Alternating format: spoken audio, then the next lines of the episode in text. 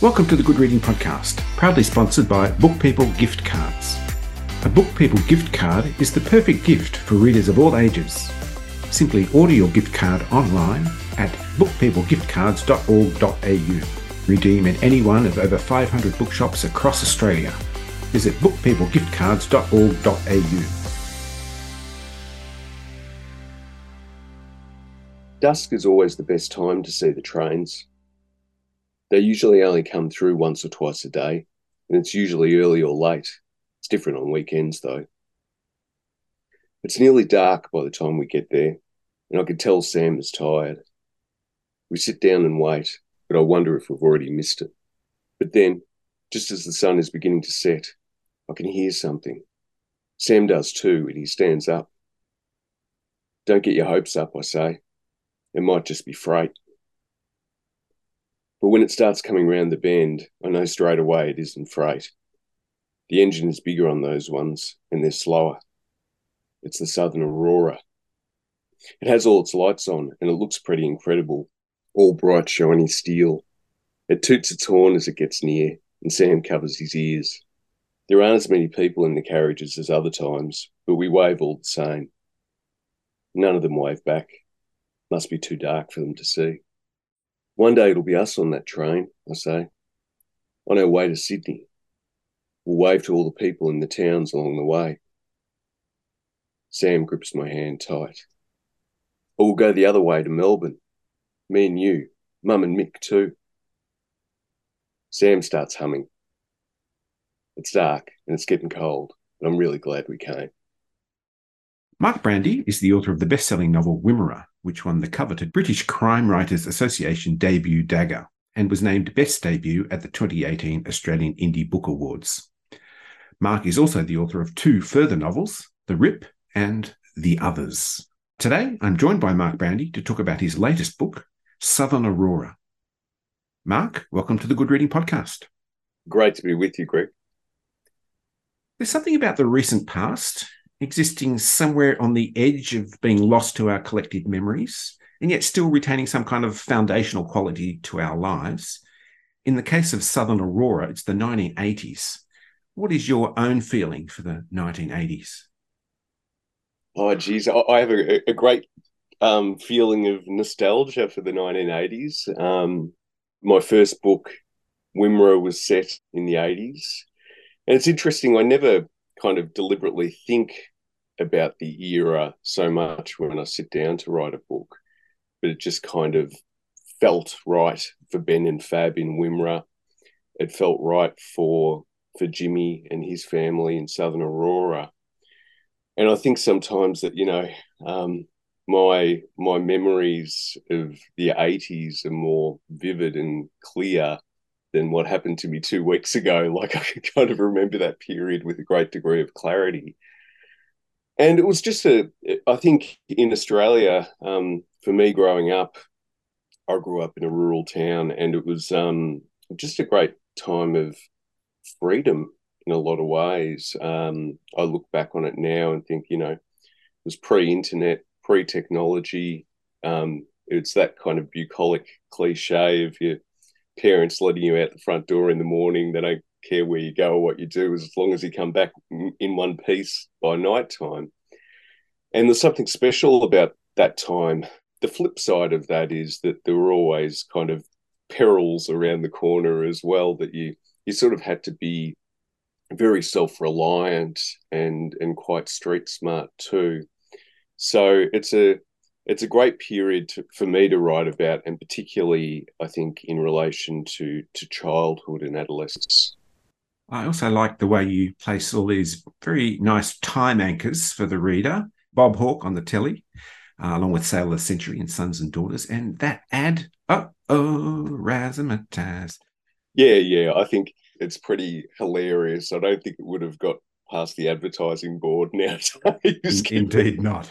the uh, sexism in it, but they're really, for myself growing up, kind of touchstones, and you you almost existed through looking at the TV in the corner and seeing the outside world because as a kid there wasn't many other ways to see the outside world apart from television so uh, for Jimmy in this story that that becomes, um, I guess, a, an important way of him seeing something else as well beyond this town of Mittagunda. The story behind Southern Aurora is told through the eyes of Jimmy, a boy living in a fictional town somewhere in rural New South Wales. Jimmy expresses himself very directly and with a complete absence of irony.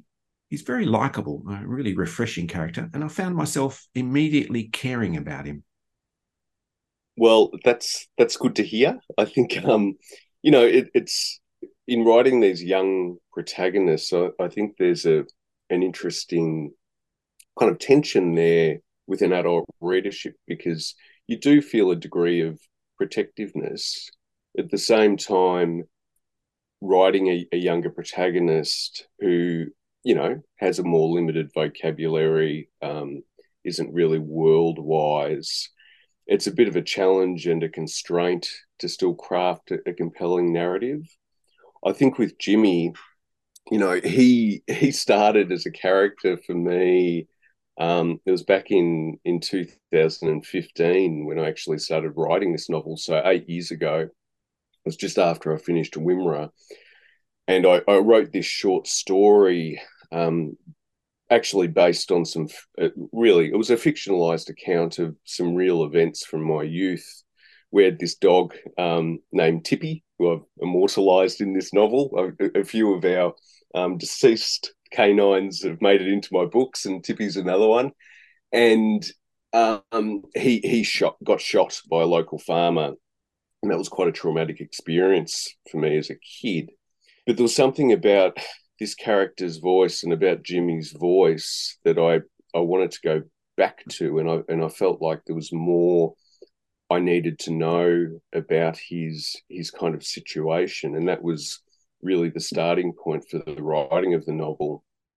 Um, in this case of of um, Jimmy discovering his his dog who's who's died, and there's no spoiler there. It's it's early in the novel, um, and and really finding out more and more about him through the writing of the novel, and then hopefully coming to some position of clarity by the end. And I suppose I hope that in doing so, for the reader, that they'll kind of go on that that journey as well and, and discover something about Jimmy and his situation as Jimmy discovers things about himself. And I think for Jimmy, you know, he, his situation is is pretty tough. He's got two siblings, a younger brother named Sam who has a disability. He's a couple of years younger. An older brother, Mick, who's in jail, who's sort of um, been in trouble with the law for many years, is due to get out of jail when we meet Jimmy and his mum, who has a bit of an issue with with alcohol, um, and has this new boyfriend, uh, Charlie, who's a who's a bit of a rogue and has a bit of a short fuse, and so Jimmy's got a lot of volatility around him. Um, a lot of things really that we'd look at as adults and say they're out of his control, but for Jimmy, he internalizes a lot of what's going on around him and and tries to control it and thinks it's within his control and basically does everything that he can do to try to fix things and i suppose that that's sort of the frame through which he sees sees the world and you know in in the course of the narrative i think he he learns some some pretty difficult life lessons yeah it seems like the odds are stacked against jimmy right from the beginning but he always seems to have this kind of tempered optimism about him. Yeah, yeah. Look, that that was that was really important for this character, and and that was there from the outset. He has a lot of a lot of hope, and you know, there, there's there's things going on that I suppose give him reason for hope in some ways. For example, his his brother getting out of jail has had this difficult relationship with his older brother because he's quite a few years older and a bit a bit volatile, but he also looks up to him and he hopes that he's going to re-enter their lives and and and fix a few things that are going on in the family. At the same time, he's got this um this billy cart race at his his school that he's he's really uh, desperate to win, and that ties into a kind of shifting friendship dynamic that he has happening. He's got his his best mate Danny, um, who's longtime best friend, really his only friend in a lot of ways. And there's this new kid on the block, Chadwick. Jimmy sees the billy cart race as a way to solve a few problems at once if he can if he can win it, which which is kind of a bit of um, magical thinking, I suppose, in a way, which which kids are prone to. And you know, there's there's other aspects to life in the town that that give him some insight into perhaps a life outside of the town and a life outside of his situation and and I think one of those is really embodied in in the train that comes through the town, the the titular Southern Aurora, which was a train that ran um, from kind of the mid 1960s to the mid 80s from Melbourne to Sydney. And Jimmy sees this train going from Melbourne to Sydney and, and vice versa and, and thinks, you know, one day we could be on that train and we could be going to those places and to something something else and something better. So he's he's definitely a, a kid who is inclined towards um, an optimistic view of uh, life and also of others around him. There's a really nice section in the book where uh, Jimmy says, Some kids give me a hard time because we hold hands. There he's talking about Sam. They call us homos. They don't do it when Mick is around. Most kids are pretty scared of Mick. And I think that probably, you know, sums up the uh, the, the dynamic between the three of them um, pretty neatly. Um, Mick is this sort of volatile force in their lives. Um, Jimmy looks up to him in a way, but he's also a little bit fearful as well of, of what he's capable of, given what's happened in the past.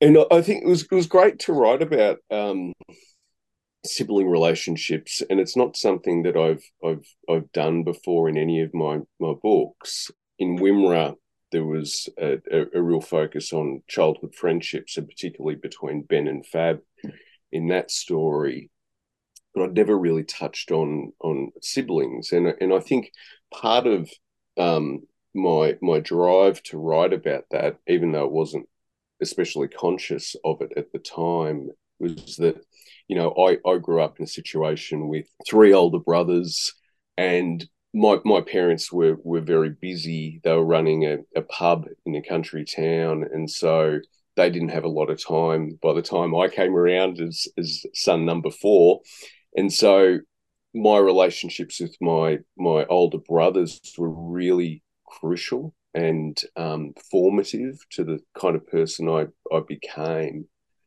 And and I think that that's that's really true of, of Jimmy too, because his his mum is facing the these kind of uh, personal demons and is a little bit consumed by them, and so he looks to his his brothers really for, for solace and for guidance and you know that that can be a, a, a bit of a, a, risky path particularly when you when your older brother is just getting out of jail. Um, but he he's really uh, looking for for supports in his life um, just outside his friendship group and they they really come in the form of his family. He's very observant of the world around him. His mum has a relationship with the kaiser and by the Kaiser, we mean Kaiser Stuhl. There's another 1980s reference, but he's very astute. He notices that there's a new box in the fridge, but the spout hasn't been opened yet. And that sometimes gives him hope.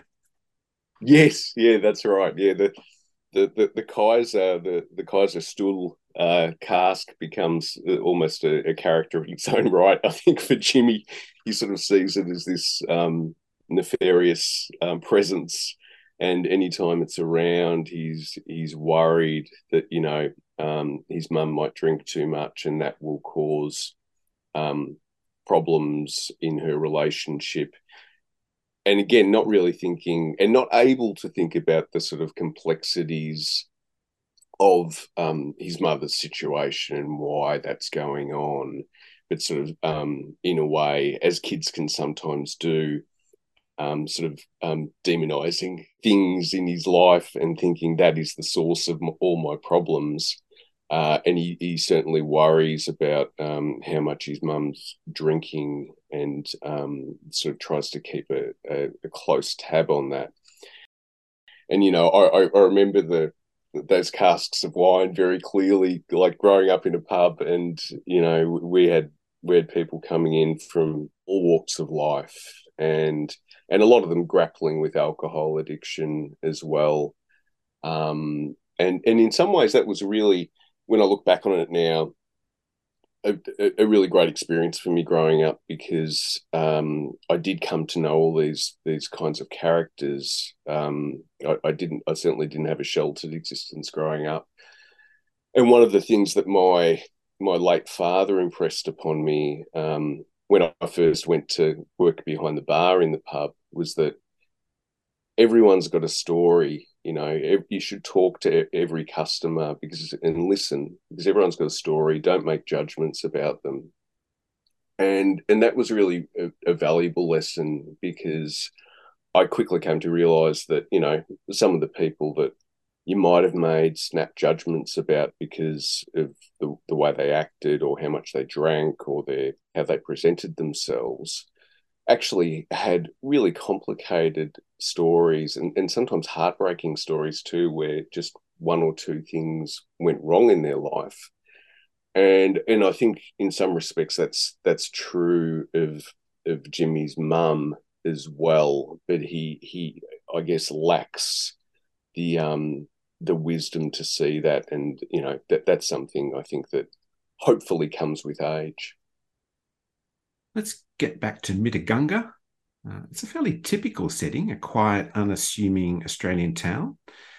Um, but either because of that, or perhaps in spite of that, we get this slightly uneasy feeling about the place. There's a kind of undercurrent of violence there too. Yeah, yeah. I think you know the the the setting of Mittagunda, this town, sort of in in in part informed by uh, my experience growing up in a rural town, also what I've come to know of um, rural towns in in the years since, and traveling around, but also knowing people from from all around Australia, and it's it, it's always been interesting to me. Like after Wimmera was published, um, uh, which is set in a particular place, which is where I grew up. I've had many people from all over Australia say to me, "Oh, that's just like the town I grew up in. It's exactly the same." And I think there is sometimes a, a universality of um, experience and um, certain qualities to these towns that exists everywhere, particularly where they're they're economically a bit depressed, which is the case for Mittagunda. And of course, there's another character. We touched on it before. It's almost a title character. Well, it is a title character. Southern Aurora, a train that runs or ran between Sydney and Melbourne. Jimmy seems to be caught in the inescapable middle between Sydney and Melbourne. Uh, is the Southern Aurora a symbol of hope or disappointment for Jimmy?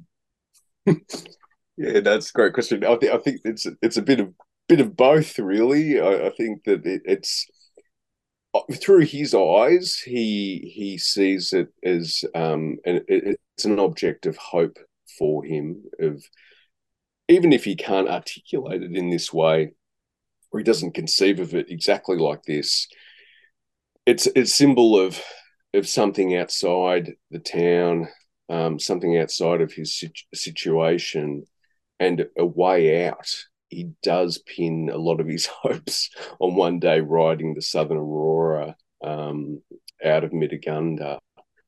I think then, you know, again without any spoilers, he's he's sort of um, faced with some realities, um, both of his situation and, and of what the train, what becomes of the train as well, uh, later in the novel, it was a really important moment for him to go there to to the cutting with Sam and see that train and and wish for something better because I think that that kids, you know, and all of us as humans, even when we're beaten down a little bit by lived experience, that there's an inherent um, optimism and hope that things will improve. And I think for for um, for young people and for children, that shines a little bit more brightly, even if their situation's tougher. Well, Mark, it's a wonderful story. I really enjoyed reading it, and uh, I want to thank you for joining me on the Good Reading Podcast. A pleasure, Greg. Thanks so much. I've been talking to Mark Brandi about his new book, Southern Aurora. It's published by Hachette, and you can find it at goodreadingmagazine.com.au. My name's Greg Dobbs, and thanks for listening. This Good Reading podcast was brought to you by Book People Gift Cards. Share the joy of reading with a Book People gift card. To find out more, visit bookpeoplegiftcards.org.au.